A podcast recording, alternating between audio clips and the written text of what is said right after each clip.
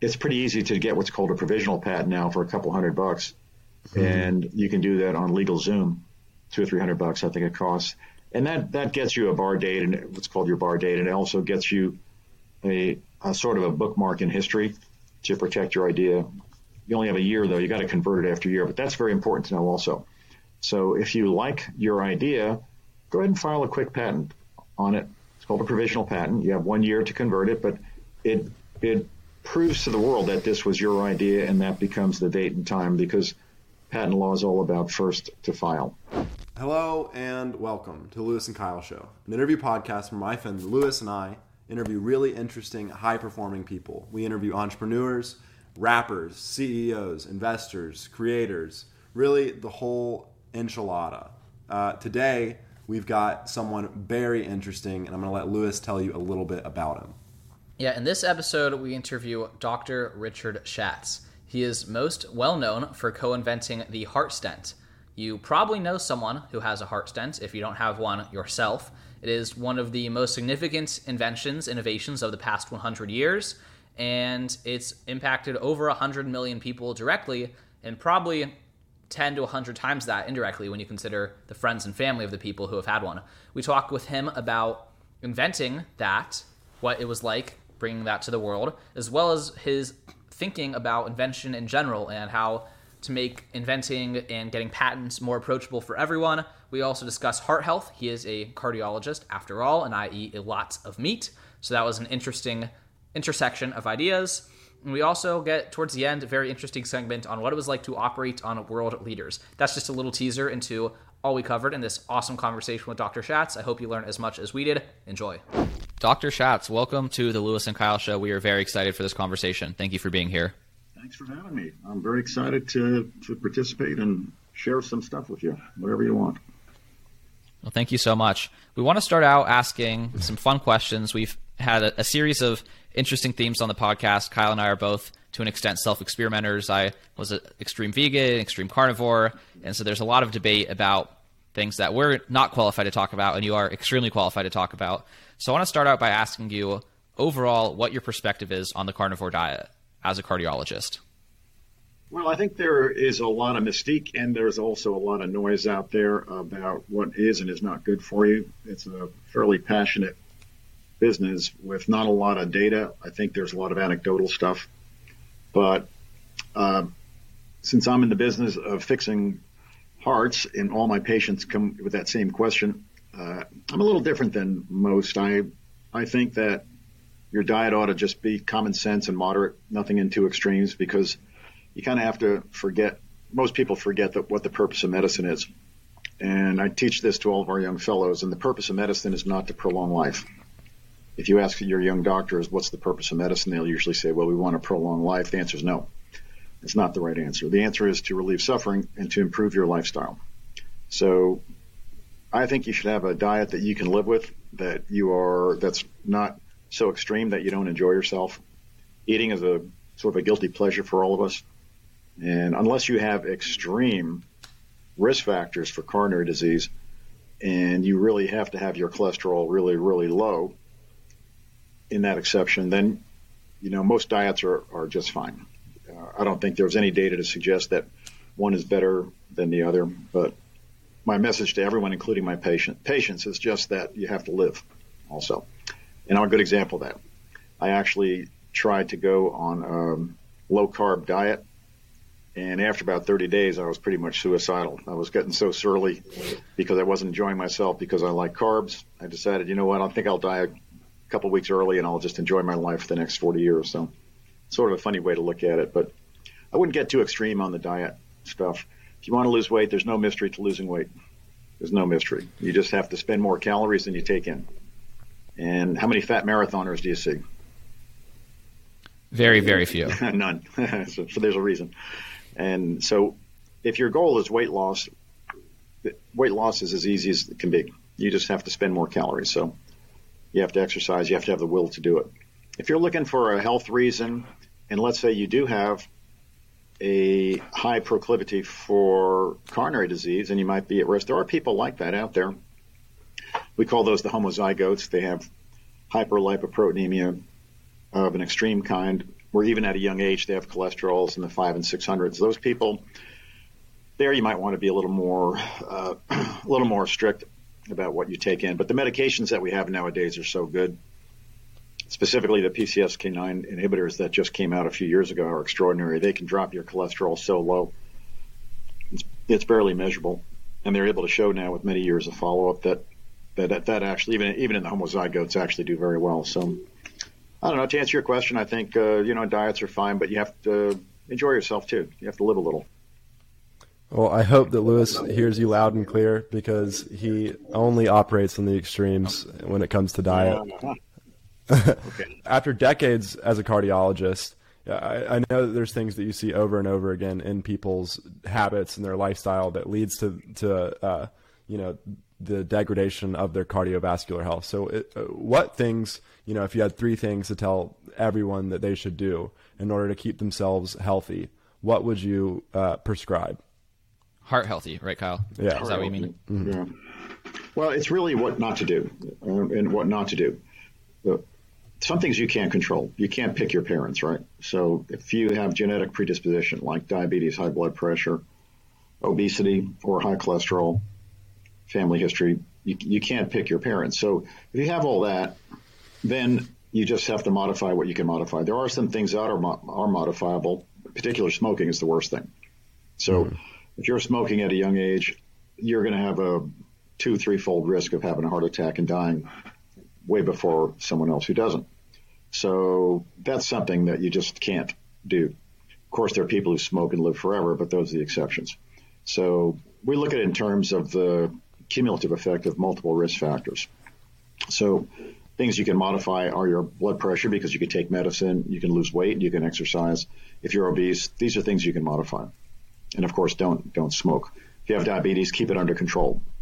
Family history you can't change. Um, high cholesterol you can. There's medication for that. So it's really an awareness of what those risk factors are and modify what you can modify within reason. The corollary to all that, of course, also is public awareness to make sure that you know what the warning signs are. And mm. you guys are young, you don't have to worry about it. But if you are in your 50s and 60s and you have a lot of, of those risk factors that we just talked about, you're at a much higher risk for having something bad happen. So that's where public information becomes important. And as patients, you have to be take be an active participant in your health care. So understand what those risk factors are. Even in 2021, I just had a patient the other day who was having symptoms for three months, and you just have to ask, what, what, what were you doing? Did you tell anybody? No. Mm-hmm. Well, he was lucky he didn't have a heart attack, but he was heading for one. So the minute that you develop symptoms, you have to know what those symptoms are. Then once they do appear, then you have to seek help immediately. Don't sit around the house. That's very helpful. What I have a question about the economics and kind of legal aspect of medical research in when you were first inventing and involved with the heart stent, I think randomized controlled trials were viewed completely differently than they are now, and it's kind of a running joke on Twitter about things like Beyond Burgers and oat milk that people say that it's fine because there's not randomly controlled tri- trials, and it's like something that's become a buzzword yet again. Mm-hmm. Could you kind of explain the importance of those or the lack of importance of those, and kind of how that's changed through time from a national perspective? Yeah, that's a good point. Most people don't appreciate that, but we started this work in the early '80s, and there was no such thing as randomized trials. The FDA didn't even require them. Hard to believe compared to what we know nowadays. But as an example, when we started working on this, we had built our first prototypes and we're ready to start human trials. I called the FDA personally. There were no computers then, of course, and no cell phones. There was just rotary phones, and you would call them and they'd call you back, or you send them a letter and you get a letter back a week later. So I, I spoke to the head cheese over there and I said, we have this device and we want to put it in humans. Where do we start? Do we have to do a big randomized trial? He says, no, we don't do randomized trials. People, it's hard to believe, but nowadays you can't get away with that. But the essence of all basic research is a randomized trial. And that's because there are so many variables that will influence your outcome. And if you're not careful, a poorly designed study will actually give you false results. No better example than the COVID crisis now with all of this anecdotal noise about all the drugs that are supposed to be working and all of the arguing that goes on. Was foolish because in the absence of randomized trials, everything's anecdotal. And the, the issue that you have is that the power of the placebo effect is extraordinary. And if you don't control for that, you will have a worthless study. And I've seen companies spend a billion dollars on a trial, but they didn't design it properly. And because of that, and because of the placebo effect, after a billion dollars in usually 10 years, the study is completely worthless. So the FDA now does require uh, randomized trials for pretty much everything as it should be. But you have to be very careful as an investigator and as a sponsor. You have to be extremely careful. And the reason is that doctors will cheat and patients will cheat. And I did 20 years of stem cell research after we worked on all the stent stuff. And, and for 20, over 20 years, I did probably over 20 randomized trials for stem cells looking at uh, improvement in heart function and also re- reduction in angina. And it really became very obvious that placebo is very powerful. And if you have a patient who has no options, has crippling chest pain, and you tell them, if you don't have a blinded trial, and just tell the patient you're getting stem cells, well, he's going to feel better. So when it's blinded, that means you don't know what the patient got, and the patient doesn't know what they get. And even in that scenario, patients will talk themselves into getting better. And you have to be really, really careful about that. So that, that's why the randomized trials are so important. They have to be double blinded. They have to be meticulously done. And it's the only way you can actually draw significant conclusions that are meaningful. That's incredible. Um, I want to ask you something about your engineering background that you came from and how that's important to you. So my girlfriend's dad is a, a orthopedic surgeon here in Birmingham, um, and he got a, a, chemical engineering degree, and he touts that as being the most important thing he's ever done because it taught him how to solve problems. Um, would you consider your engineering degree to be, uh, uh, you know, that important to you? Well, that's a funny story. So I don't even have a degree. I never, I never even graduated college, so I don't even have a degree. Um, my dad was an engineer, and and uh, I don't know how I missed that. A, yeah, I'll, I'll tell that. It's a funny story. Um, my dad was a brilliant engineer in the space industry, so uh, my interest in math and science really is rooted in him in him because he uh, was very very influential in my my schooling and everything, all the way from elementary school through high school. And I think it runs in our blood. My brother's the same way. He's a doctor also. Um, but we just haven't. I have personally always had a knack for math and science. So the closest I came uh, is to any engineering was after my first year of college.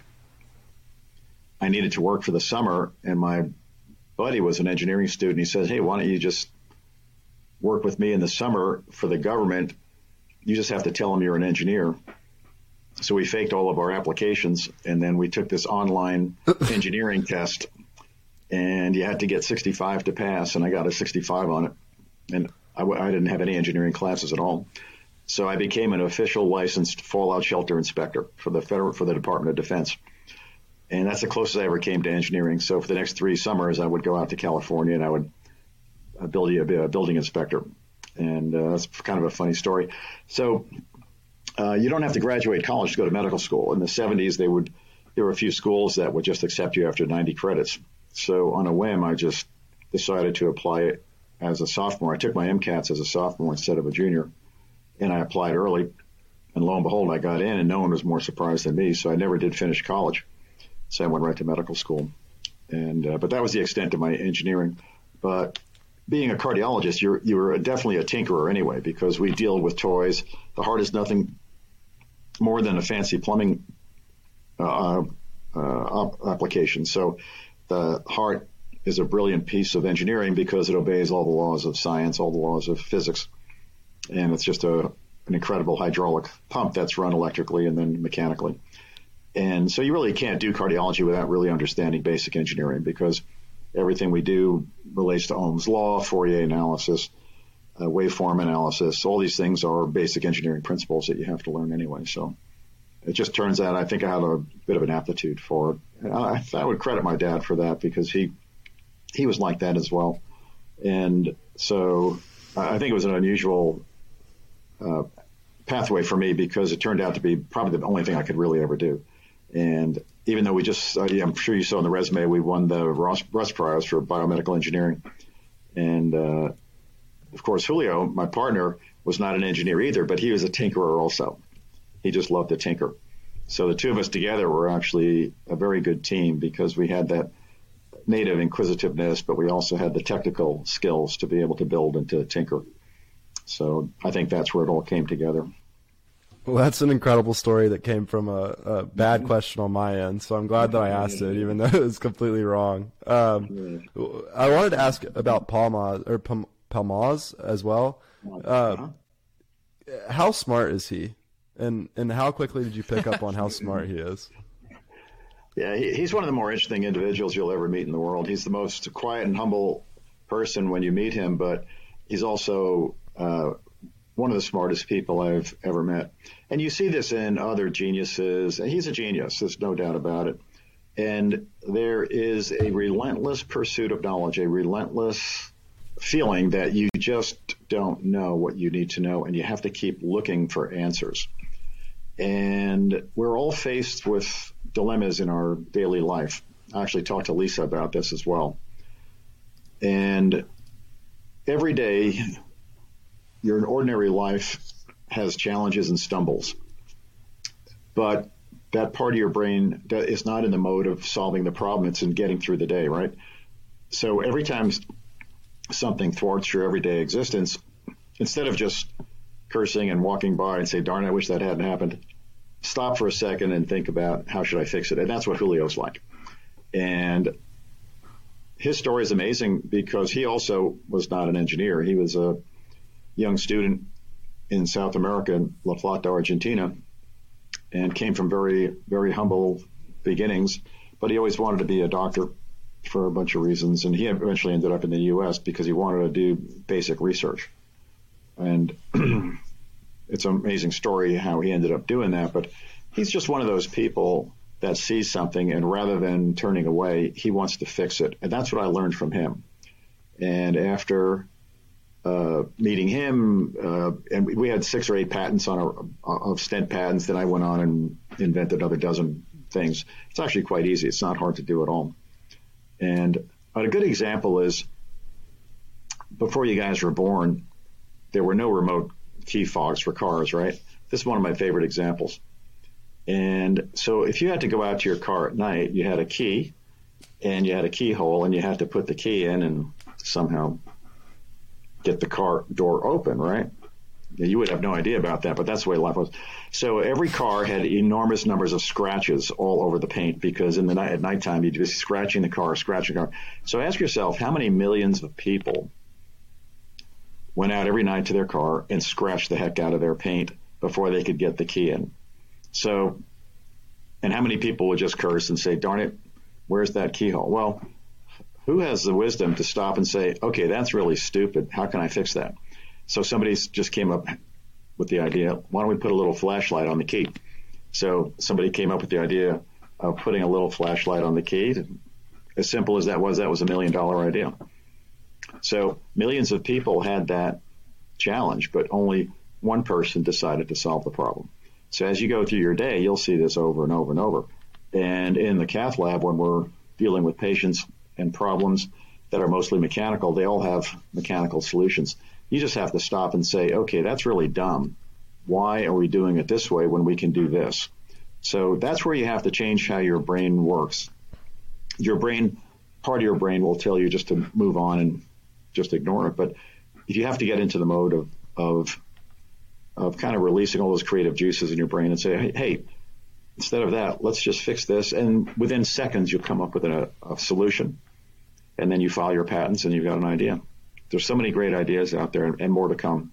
So many more ideas out there. And there's no reason why you, you couldn't do that yourself in any mode. It's like the guy who came up with the windshield wipers on the car. It's a great story. Some of the great patents that were done through the years. There's always a, there's always a solution, but you have to be prepared. Your brain has to be prepared to actually come up with an answer. Mm-hmm. But to get back to Julio, he, you know, he, he's a really brilliant guy, and it's relentless though for him. He's just, and even after we did the stent stuff, he continued to uh, look for solutions uh, to uh, for other problems as well.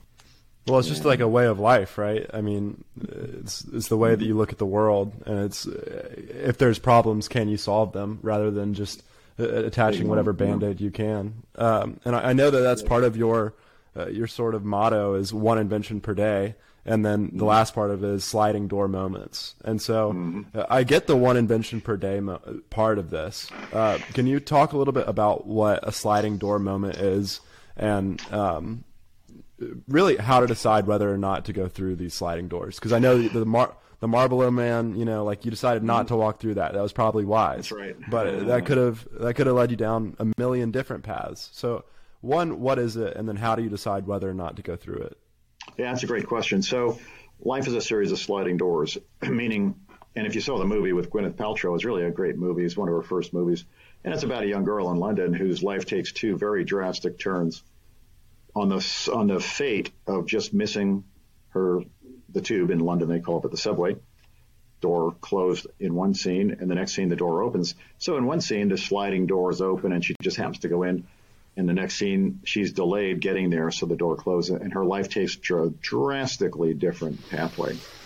And it just reminds you how fickle life is that at any point in time doors will open and doors will close and you may or may not go through them uh, based on fate.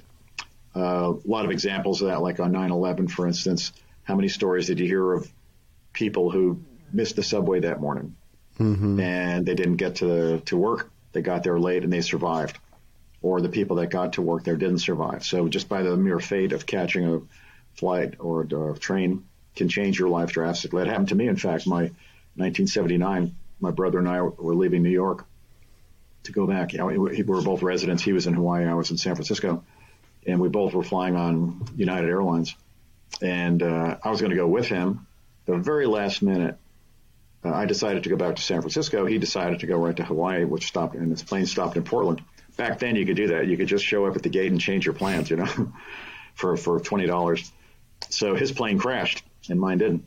So he was in a big DC-10 that went down in Portland and I would have been on that plane, but not for the fate of me just for some strange reason deciding that I was I was going to go to San Francisco. So these are the kind of things um, that remind you that your life hangs in the balance and it's a tightrope that we all walk.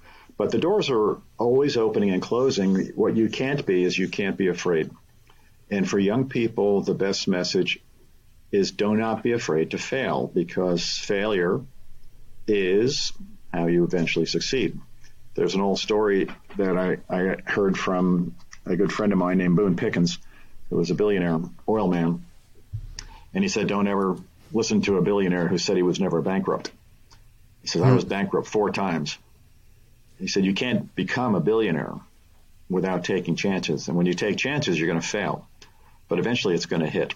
And you learn from each one of those experiences. And that's how you become successful. I gave a talk at the UCSD Business School years ago.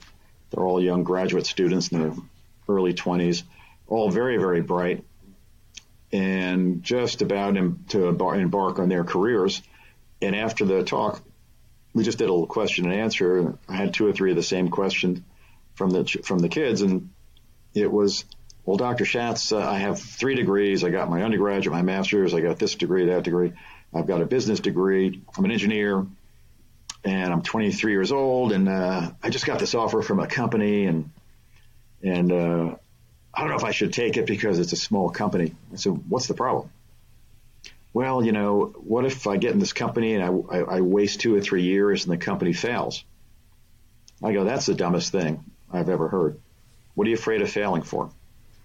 Mm-hmm. If I had two people interviewing for a job for me, and one had been in four startup companies that all failed, and the other fellow, let's say, worked for General Motors for six years, a nice cush job, no risk, and they were applying for the same job, who would I pick? I'm going to take the guy that flopped four times because he learned a lot more than the other guy did. The guy, other guy, just learned not to take chances and play it safe. And th- there's another great story out there, which I am told is true, but it was a huge company. It might have been Xerox or one of the big, big billion dollar companies, the Fortune 500 companies. And there was a young uh, fellow that worked for him, and he screwed up a contract that cost the company like $2 million because he made some tactical errors. And he was certain he was going to get fired. So he went home to his wife and said, look, we better plan on moving because I'm going to get, I'm going to get fired this week. I made the biggest blunder and I couldn't hide it. Everybody knows it. I'm going to get canned. So he gets called into the CEO, president CEO's office. He goes, I'm sure you know why you're here. And he goes, yes, sir. Yes, sir. I'm really sorry. I'm really sorry. He says, well, I just want to let you know I'm going to promote you. I said, you're going to promote me? He says, yeah. Yeah, I think you're good management material. He said, well, I thought you were going to fire me. He says, why should I fire you? I just spent $2 million training you. Hmm. So the point is, you got to make mistakes in your life, especially when you're young. There's no mistake you can make that you cannot recover from. And the benefit from all those mistakes will be, in the end, a very, very successful career. If you play it safe, yeah, you might be successful, but you're not going to really reach the levels that you really want to, especially young guys like you. I can tell you've got entrepreneurial spirit. You want to break the rules. You want to be successful. So like what you're doing now, this pot doing your podcast, that took some effort, probably a little risk and if not money, but certainly time. And it's not a waste of time at all. If it works, it works. If it doesn't, you, you move on, you find something else. So that, that's well, kind of a good way to look at it. I mean, we're we're talking to the guy that invented the stent, so I think I think it's worth it. Mm-hmm. Yeah, and that wasn't a certainty either. There was a lot of hurdles for that too. There were a million oh, ways yeah. it should have failed. Yeah, there's only one way it could have mm-hmm. worked, but there are a million ways it should have failed. But it was just a matter of uh, perseverance and believing that we had the we had the right formula. And despite the headwinds and all the naysayers and all the people that said it wasn't going to work, and that's why we started our own company because uh, no one would no one would believe it could work. So we just did it on our own. Turned out we were right. It's crazy too, since your story, at least you know, relative from my perspective of creating a stent, is in the distant past, and it's. I was you know hearing a presentation you gave online, and you talked about how no one believed in you at the start, and it's just so difficult to believe that it's one of those pieces of cliche advice that you hear in every story. No one believed in us at the start, mm-hmm. and I don't know why. I just I've heard that a million times, and then when I heard you say it, I still like didn't believe it. Just seeing how pervasive the stent is now. Mm-hmm. I mean, right before we started recording, you had shared with us how it's not even countable. Mm-hmm. Like the implications. What are like the ballpark figures of the wide-reaching use case of like this invention well, and the cascading inventions that followed it? Mm-hmm. mm-hmm. Well, so that's what people don't appreciate. When we started, I knew personally that this device you could put it anywhere in the body and it was going to work. And what you learn is that every body passageway suffers from collapse. And that's why balloons worked good, but not great. In fact, when we met the J&J guys, their head engineer, this guy named Mike Schuler, who was a Rutgers guy, I think, and he was a really, probably one of the smartest people I ever met. They put him in charge of marketing and development. And we gave the presentation, and the first time he saw it, he was speechless, and he said, I get it. The body is a series of tubes waiting to be stented. And I said, yes, it is. And he says, no matter where you put this, it's going to work. So we had, I personally, I, I had visions that I thought, I think it's achieved probably even more than I expected. But the basic concept of a metal sleeve, once you figure out how to make it compatible, and that's what we did, the ripple effect and the other spin-off inventions are extraordinary. So just the coronaries, of course, are absurd. There's two, at least two million people a year, maybe more now, who get who get stents because they they're getting better and better. They're easier to deliver. They come in all sorts of lengths. When we first started doing it, I was the only one in the world who could do it, right? Because I only one only one who knew how to do it, and it was just this long and had one balloon. Now now they come in every length you can imagine, every size you can imagine. So now we can tackle every vessel. Back then we couldn't. So just the coronary biz is extraordinary, but then the spin-offs, you know, the whole idea of a TAVR, which is a, we, I took one of our stents and I put a valve inside of it and we crushed mm. it and then we were going to put it inside the aortic valves. Everybody thought I was crazy. Um, that's, that was the very first TAVRs, but we were so busy because we were working on carotids and renals and iliacs and femorals and coronaries and portocaval shunts and aortic aneurysms. We had 10 projects and something had to give. So that's the one that we let pass because it was, it was too, we were way ahead of our time. But that's basically a stent. And years later, somebody filed the patents and now, now there's probably, uh, I don't know what the number is, probably half a million, maybe not that many, maybe three or 400,000 or more, half a million TAVRs that are done every year worldwide. Those numbers I gave you, by the way, are probably just the U.S., so double it for the mm-hmm. world. So the TAVR, for instance, that is a Palmaz-Schatz stent with a valve inside of it. So there's another disorder of abdominal aneurysms, which had always been relegated for open heart, open surgery, where the, the surgeon would open up the belly and then replace the aneurysm. Well, we were the first to do it internally. So that was another one of our, that's a stent. So you take, put a stent here and a stent there, you connect it with PTFE. So that's a spin-off, but it's still the basic formula is a balloon expandable stent. Um, and then there, there are other applications in pediatrics and all that. So to answer your question, it's, I don't even know what the number is, but it, it's millions. And what happens is the device gets better and better and better. As it gets better and better and easier and easier, the, the, then the indications start expanding and you start treating everybody. And probably the most dramatic is the treatment of a heart attack. There are half a million deaths every year from heart attacks. And heart attack is where a blood vessel just completely blocks and there's no flow to the heart. So your heart pumps eight tons of blood a day, 16,000 pounds of blood a day, and it needs food. Food comes from blood, and that blood comes from coronaries, the blood vessels. So think of it, your heart as a car engine. If Louis is driving his Ferrari to Los Angeles at 120 miles an hour, and someone cuts the fuel line, the engine dies. That's a heart attack. And that's what we don't want to happen. So we try and catch people before that happens, but sometimes we can't. So why that's important is that when I saw my first heart attack, heart attack patients in the 1970s, the mortality death was 30% in hospital, 30 days. 30% of people, 20 to 30 people, people would die. There's no treatment. There was no treatment for heart attacks. We didn't even know what really was causing it until the 1970s. And so you would have patients come in, young people too, 50 year old people, men, women, and they would have a heart attack and suffer a horrible hospitalization and eventually die of arrhythmias or heart failure. And we had nothing to do for, do for them. So in the 1970s, some guy had a, you know, in the 60s, they had an idea of doing open heart surgery. Uh, and then in the 70s, balloons for, for opening up blockages. But that 30% number is now 2 to 3%, and that's all because of stents. So a patient comes in, and they used to be in the hospital for eight weeks. That's how long, that was the treatment for heart attacks. Now a patient comes in with a heart attack, and you, it takes about 20 minutes, and we go through the wrist here. Use pediatric catheters. They're just two millimeter catheters. We snake it inside the heart, and within minutes, the vessel's open. Their pain goes away. The EKG settles down, and all of a sudden, the color comes back in their face, and they go home the next day. And they're playing golf two or three days later, and their heart is normal. It's like it never happened. Big difference from the 1960s and 70s when they suffered um, really a horrible death of heart failure and arrhythmias in the hospital for weeks and weeks and weeks, 30% mortality.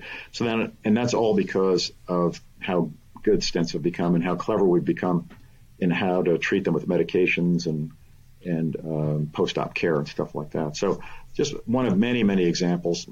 Um, a lot of the valves we do now are people that could not be operated on because they're too sick.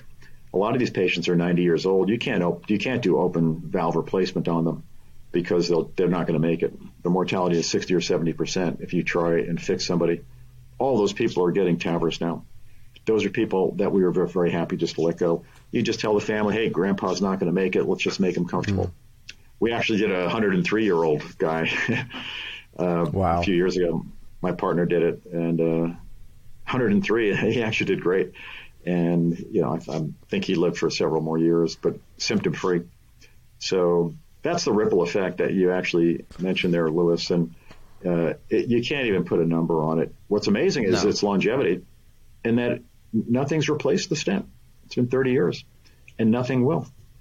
Nothing is going to, for as long as I'm going to be around, nothing is going to replace. I don't see anything that's going to replace it. It's just too, it's too easy. The engineering's so great. The drugs are so great. They're drug coated now. The access is so much better.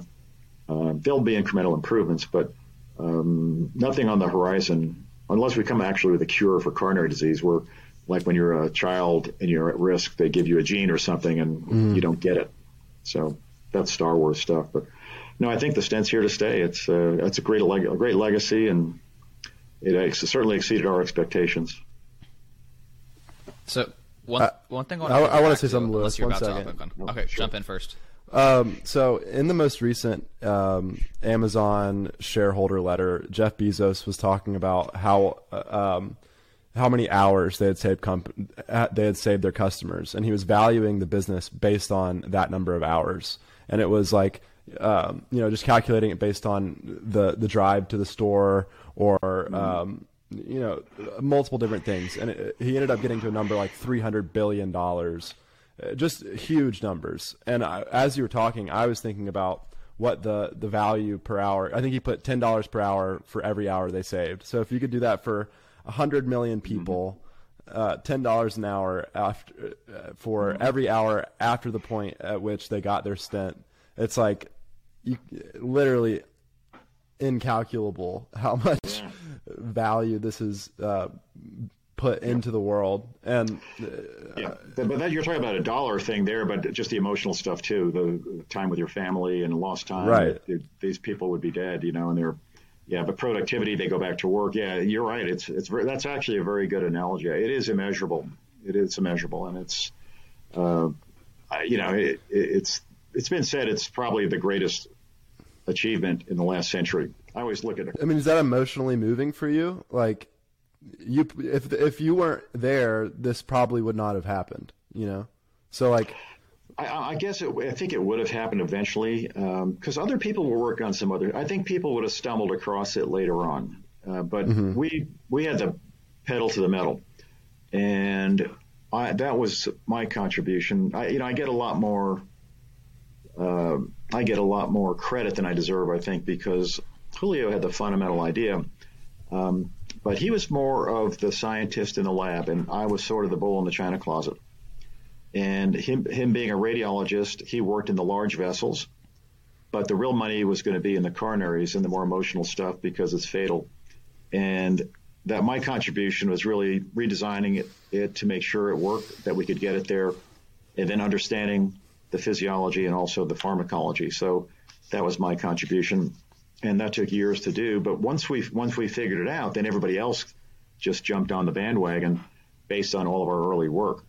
So I do get a, a lot of credit that I probably don't deserve. But at the same time, to answer your question, uh, yeah, I, I feel um, it's been so long, quite honestly, that I don't think about it too much anymore. Mm. I still do cases. I still do uh, a couple hundred cases a year, and I'll on a particular, I might do five cases or six cases in one day, and that's something you couldn't do years ago. We, my lab is very busy. We do 20 to 30 cases a day sometimes, and they're all stent cases, and you could never do that before because each case used to take four hours. Now it takes like 10 minutes. So they do TAVRs now in an hour. My I have these two partners who are so good at it. You can do an entire valve replacement in 40 minutes. I've seen Dr. Stinis and Teirstein go in there and do uh, a complete valve replacement in 40 minutes. They'll, they'll do six or seven in a day.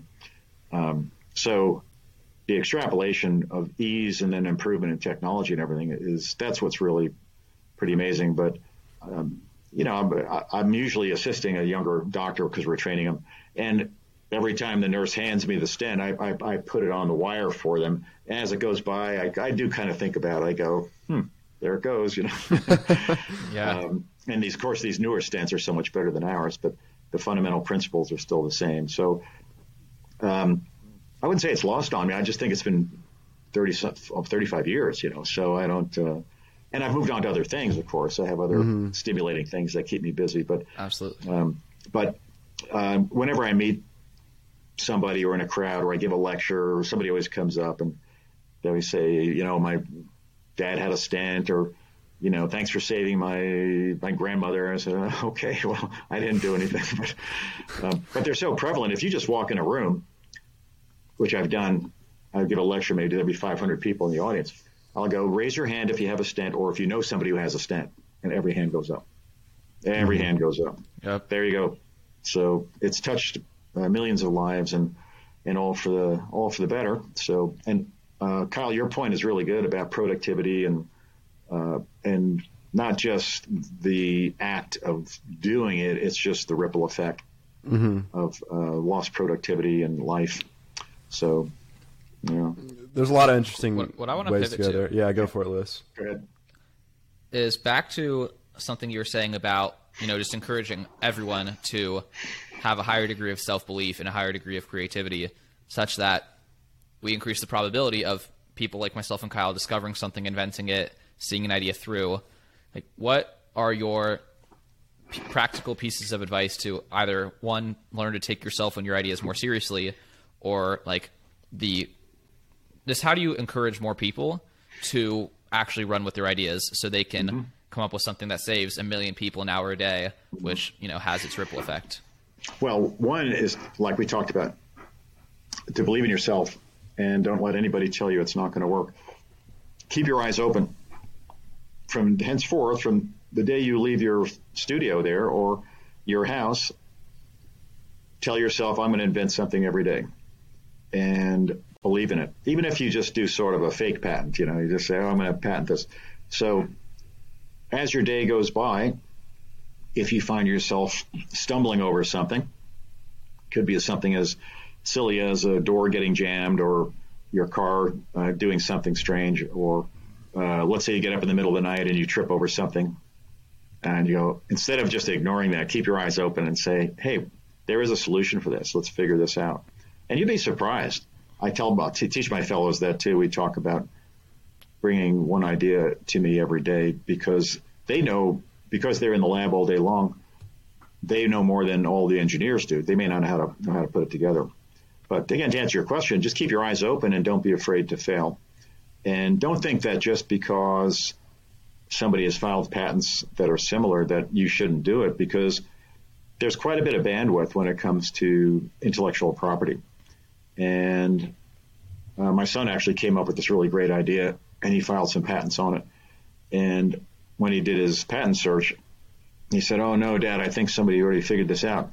Went back and looked at it and says, "Nah, we'll just we'll just file around it. Don't be discouraged. A good patent attorney, that's his job, is to build a fence. And just just because someone has something similar, you'd be surprised. Claim language is really really interesting. And by the way, most patent attorneys are engineers. The the really good patent attorneys all started out in engineering, and they're probably the smartest people that I've seen, certainly in law and the ones I fear most actually when it comes to depositions and trials because they're really really sharp. Other lawyers don't scare me, but uh, but these guys are really really smart. And just for fun, just go pull up some patents. Just go to go to Google Patents and read some of the language in there on some of these some of these technical things. That that was all written by attorneys, but they're really engineers. It's, it's very interesting. So so believe in yourself. Keep your eyes open. You see a sliding door, jump through it don't be afraid to fail. Okay. And, and you're gonna, you're gonna fail, but out of that comes great success. It always does. Never, it never, never fails to happen. One that's very helpful, but one like mental herd block I could anticipate myself or many other people running into is thinking, "Oh, this is so simple. Like this isn't worth my time to try to figure this Yeah. out." What's what? How do you get past that? Like, do you do market research? Do you just reframe it? It's easy nowadays because of the internet. So, um, you look at what is the need? What is the need out there? Let's say you come up with an idea. What's the need? And then how are you going to, how are you going to fulfill that need? And then what's the competition? So, um, I'll have to think of something while we're talking here about a good example of that. Um, but don't be afraid to push the envelope a little bit. And like I said, even though somebody might have a similar idea, it's not the same. You can always file patents around it. And just a quick word on filing patents. It's pretty easy to get what's called a provisional patent now for a couple hundred bucks. Mm-hmm. And you can do that on LegalZoom, two or three hundred bucks, I think it costs. And that, that gets you a bar date and what's called your bar date. And it also gets you a, a sort of a bookmark in history to protect your idea. You only have a year though. You got to convert it after a year, but that's very important to know also. So if you like your idea, go ahead and file a quick patent on it. It's called a provisional patent. You have one year to convert it, but it it proves to the world that this was your idea, and that becomes the date and time because patent law is all about first to file. Used to be a concept, uh, the uh, conception of the, the idea, but now it's it's first to file. So real important to get that bar date, and then that gives you a whole year to sort it out, do more research, and you can actually sell it to a company as a provisional patent. Some companies, if they really like the idea, they'll take it and run with it. So that's actually the tougher thing. Coming up with the idea and patenting is easy. The, the next step is very hard, and that is the commercialization of it. And even it could be a great idea, but it, um, and you could bring it to a company that at that moment, and it could be a wonderful idea, but it's not a good fit for them at that time. They'll pass on it. They could come back to it later, or another company might like it. So there are a lot of examples of that, and all you have to do is just go to Google Patents and just type something in and start reading some of those patents. And it's an incredible discipline to try and protect an idea because it's all language and claims. I've read well, some book. One helpful. simple idea is a good book on on this subject exactly. Um, mm-hmm. I think that we're going to transition now to some more bonus questions or rapid mm-hmm. fire questions. Um, and this one's not even very rapid fire. It's just kind of to signal that we're close to the end. But um, I talked with a cardiologist, cardi, thoracic surgeon, cardiologist uh, this weekend, and told him, told her that I was meeting with you. She's actually also a, a Duke graduate. Her name's Dr. Oh, wow. Skariak, and she um, she wanted me to ask you what's next. I know we talked about the incremental advances that are coming, and she said that we've gone from base metal to covered to drug-eluting stents, and she wants to know what you see as the as the future. So in this space, it's interesting. Someone tried to get away from metal, and Abbott was a company that thought it's a, this is a good example of a great idea that wasn't really well well thought out. And after a billion dollars of investment, it finally flopped. But they came up with the idea of a bioabsorbable stent. It's a good example of something that makes intellectual sense, but the practic- practicality of it was that it didn't work at all. And I saw that coming. That was probably the next big hope to get away from the bare metal stent. The drug coating was a big deal. Of course, we were incremental in that in the late 1990s, and our my all my early patents we included drug coatings on there because we knew that's where the, the stent could become like a portable pharmacy. So the next big step was bioabsorbable. Everybody got all excited about it until you started looking at the data, and too we don't have enough time to go through it. Um, it does absorb and it does go away, but the numbers the statistics were just it's just average. It wasn't as good as metal. So that died a pretty quick death, even though they spent 10 years on it, actually 20 years on it, and billions of dollars. Um, so everyone thought that was going to be the next best thing. Right now, um, there is a stent called the Cobra stent, which is interesting. It, it has nanotechnology, and it's not a real drug. It's just a nano surface, a treatment surface of the metal, and it's actually looks the data look very good. It looks like it's just as good as our stent and all the other drug-coated stents. Then we look at things of stent thrombosis, which should be less than 1%, and then what's called MACE, major adverse clinical events, and it's right in the ballpark. So that's probably the latest breakthrough. Beyond that, I don't see anything beyond the nano surfaces. The, the metal works too good. It's, it's compatible, it's, it's malleable, it's balloon expandable. Uh, right now, there, there's nothing on the horizon for this, for this specific space my next question for you is when this was first coming out, you kind of went on a world the stent. You kind of went on this world tour because you know a lot of world leaders are older, mm-hmm. and you provided a miraculous new opportunity for older people to, uh, you know, be healthier longer, prevent some adverse effect. Uh, and one of the people you met on that was Lee Kuan Yew, the mm-hmm. leader of Singapore, mm-hmm. who I find to be a very fascinating figure. Incredible. Could you tell us about how you came in contact with him and how that came about and what that experience was like specifically because he's been someone on my radar to study kind of like yeah, a modern amazing uh, fascinating incredible leader. incredible individual. We became very good friends after all that. So the short version of the story is it was not planned. I was going uh, i was going to bali from san diego. We were flying my wife and i were flying to bali for our anniversary. We decided to take a vacation. I was going to take a vacation for a week and the first stop was Singapore. And as we were landing, the flight attendant came on the PA system and said, Would Dr. Schatz please identify himself? So I, I waved my hand. Yeah, who knows me? And she said, would, and then she makes an announcement, would everybody in the plane st- please remain seated until Dr. Schatz leaves the airplane? is escorted off the airplane.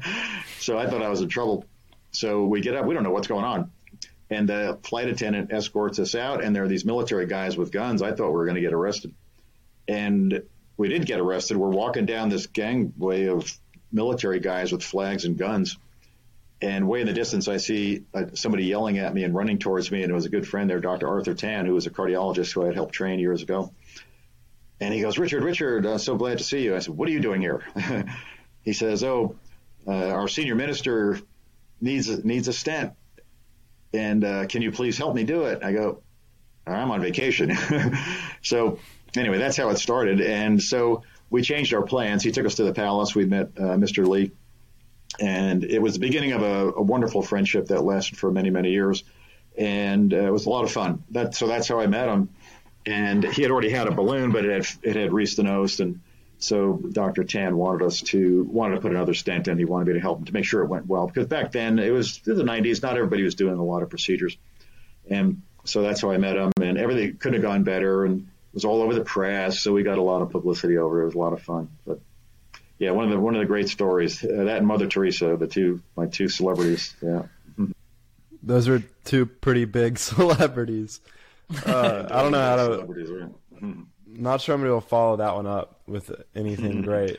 Let me um, tell you about Mother Teresa. What was so funny was she came in on a Friday, and uh, so my the the young doctor took care of her that weekend, and on Monday they came running in my office. I was on call that weekend, but I swapped call with my partner, so I they didn't call me, and they came running in my office like two little kids at Christmas. Says Richard says, guess who we put a stent on on the weekend? I go, who? He says, guess. I go, I don't know. Said, well, Mother Teresa. I go, oh my God, how did that happen? So they tell me the story. We go up there and see her, and so I called J and J right away because the stent was not approved. It was not approved for human use. It was only experimental.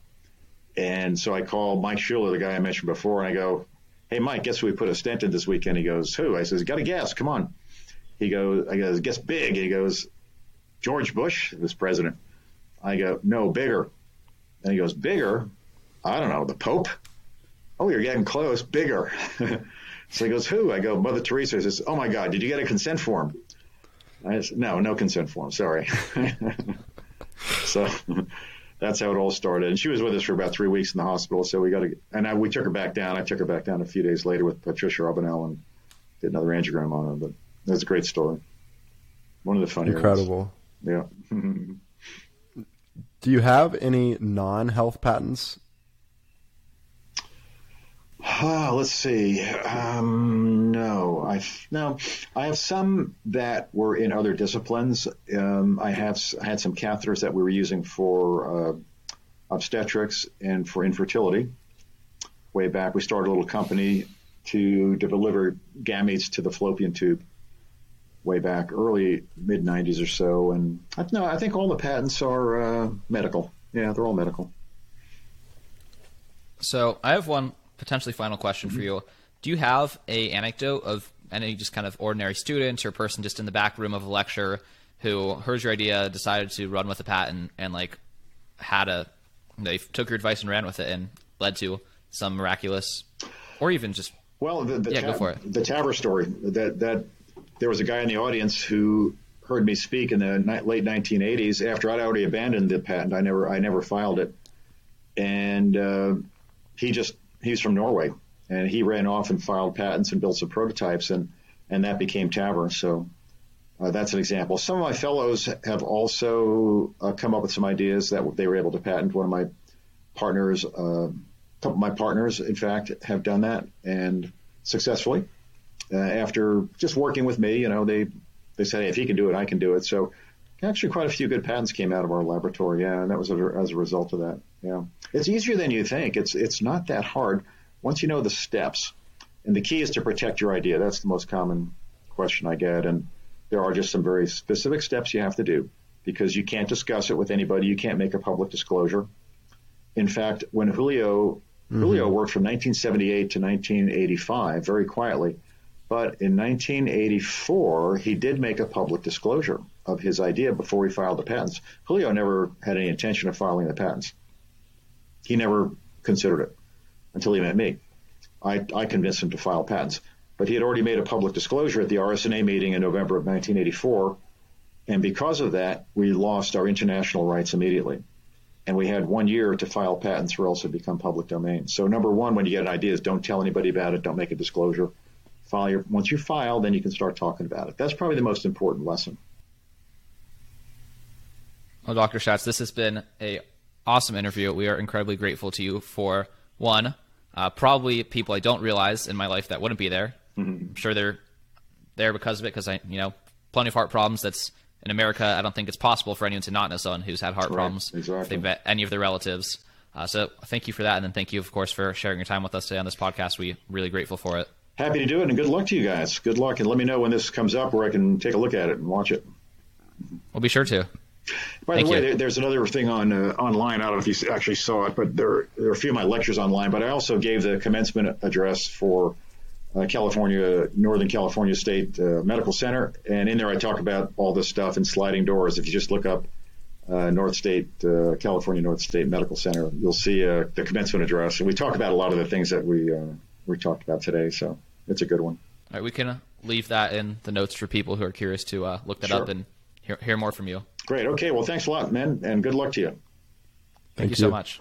And that wraps up our interview with Dr. Richard Schatz. Another amazing conversation that I thoroughly enjoyed. Obviously, he's an incredible person who's done incredible things for the world. Um, my three takeaways, the first of which are invent one thing a day, first of all, and also know that people are going to th- call you stupid. I mean, he stood up in front of a room full of people and, and they laughed at him and booed him off the stage or whatever. And it's like that. I the idea of that happening is terrifying and something that people have nightmares about. And yet he persevered and changed the world. And like that sort of endurance is what's necessary in order to make amazing things like this happen. Uh, the second is just how life giving this invention is. How many people, how many hours were given back to society and to human beings that otherwise they wouldn't have had. And, like, you know, the, the next thing is just that the, sun keeps coming up for Dr. Richard Schatz. He, you know, has his own problems, even though he created this amazing thing. Like, it, it, if your goal in life is to run a marathon, you know, the sun comes up the day after you run your marathon and he has to um, continue to, to exist in this world and navigate through his problems just like everybody else, even though he invented something so incredibly powerful. And I think that um, you know that's just an interesting observation uh, and, and something that I thought about given being in the presence of somebody who operated on Lee Kuan Yew. Like that's Hey, you're nuts. taking my takeaways. Hey. okay okay Hey, okay. go for it. But first of all, very good stuff. Second of all, number one, three takeaways for me. That first of all, health is often avoiding bad as much as it is, if not more, than adding good. So you know, keys to heart health, keys to longevity. He's like, don't smoke, don't drink, have a balanced diet. Not like, you know, eat pomegranate seeds and do handstands, which are some of my favorite activities. He didn't say don't do that, but biggest, you know, highest leverage, lowest hanging fruit, to not pomegranates, was to not do bad things. Second takeaway, this is an interesting spin, is you don't need to be a techie to drive change. Obviously, he was a doctor when this came out, but we asked him, you know, if you were not involved, would this have happened? And his answer was yes, probably 10 years later. He was not the genius behind it. He just was the person who had enough of an insight to recognize that his genius friend, Dr. Palmaz, had a genius idea and he drove it forward. So you don't have to be the genius engineer. Your contribution to the world can be taking someone else's idea and instilling confidence in them that their idea is actually useful. So that's really encouraging for those of you who don't like math. Third, even though math is pretty cool and not racist. Third, insane, the woke stuff, you know? Kyle gave me that look. Anyway, the third takeaway here is just the insane degrees of separation. This is me reveling in the moments of how cool this is. About, like Kyle said, we just talked to someone who operated on Lee Kuan Yew, and Singapore is like the model state. It's incredibly cool, but you know, your degree of separation from us anyway. But it's just so cool to see that, you know, we've only been doing this podcast for about 70 episodes or so, and the closeness and connectedness of the world at the highest levels really blows your mind when you start to interrogate it through a medium like podcasting. That's all I have to say for this interview. I hope that in the spirit of Dr. Schatz, you see the world thinking value add, seeing problems and thinking about solving them rather than complaining about them. Hopefully, our show is a source of new ideas for you. If it is, you should probably subscribe, tell a friend, say hey on Twitter, buy some Bitcoin, and have a nice life. That's all I have to say this week. See ya. Thank you.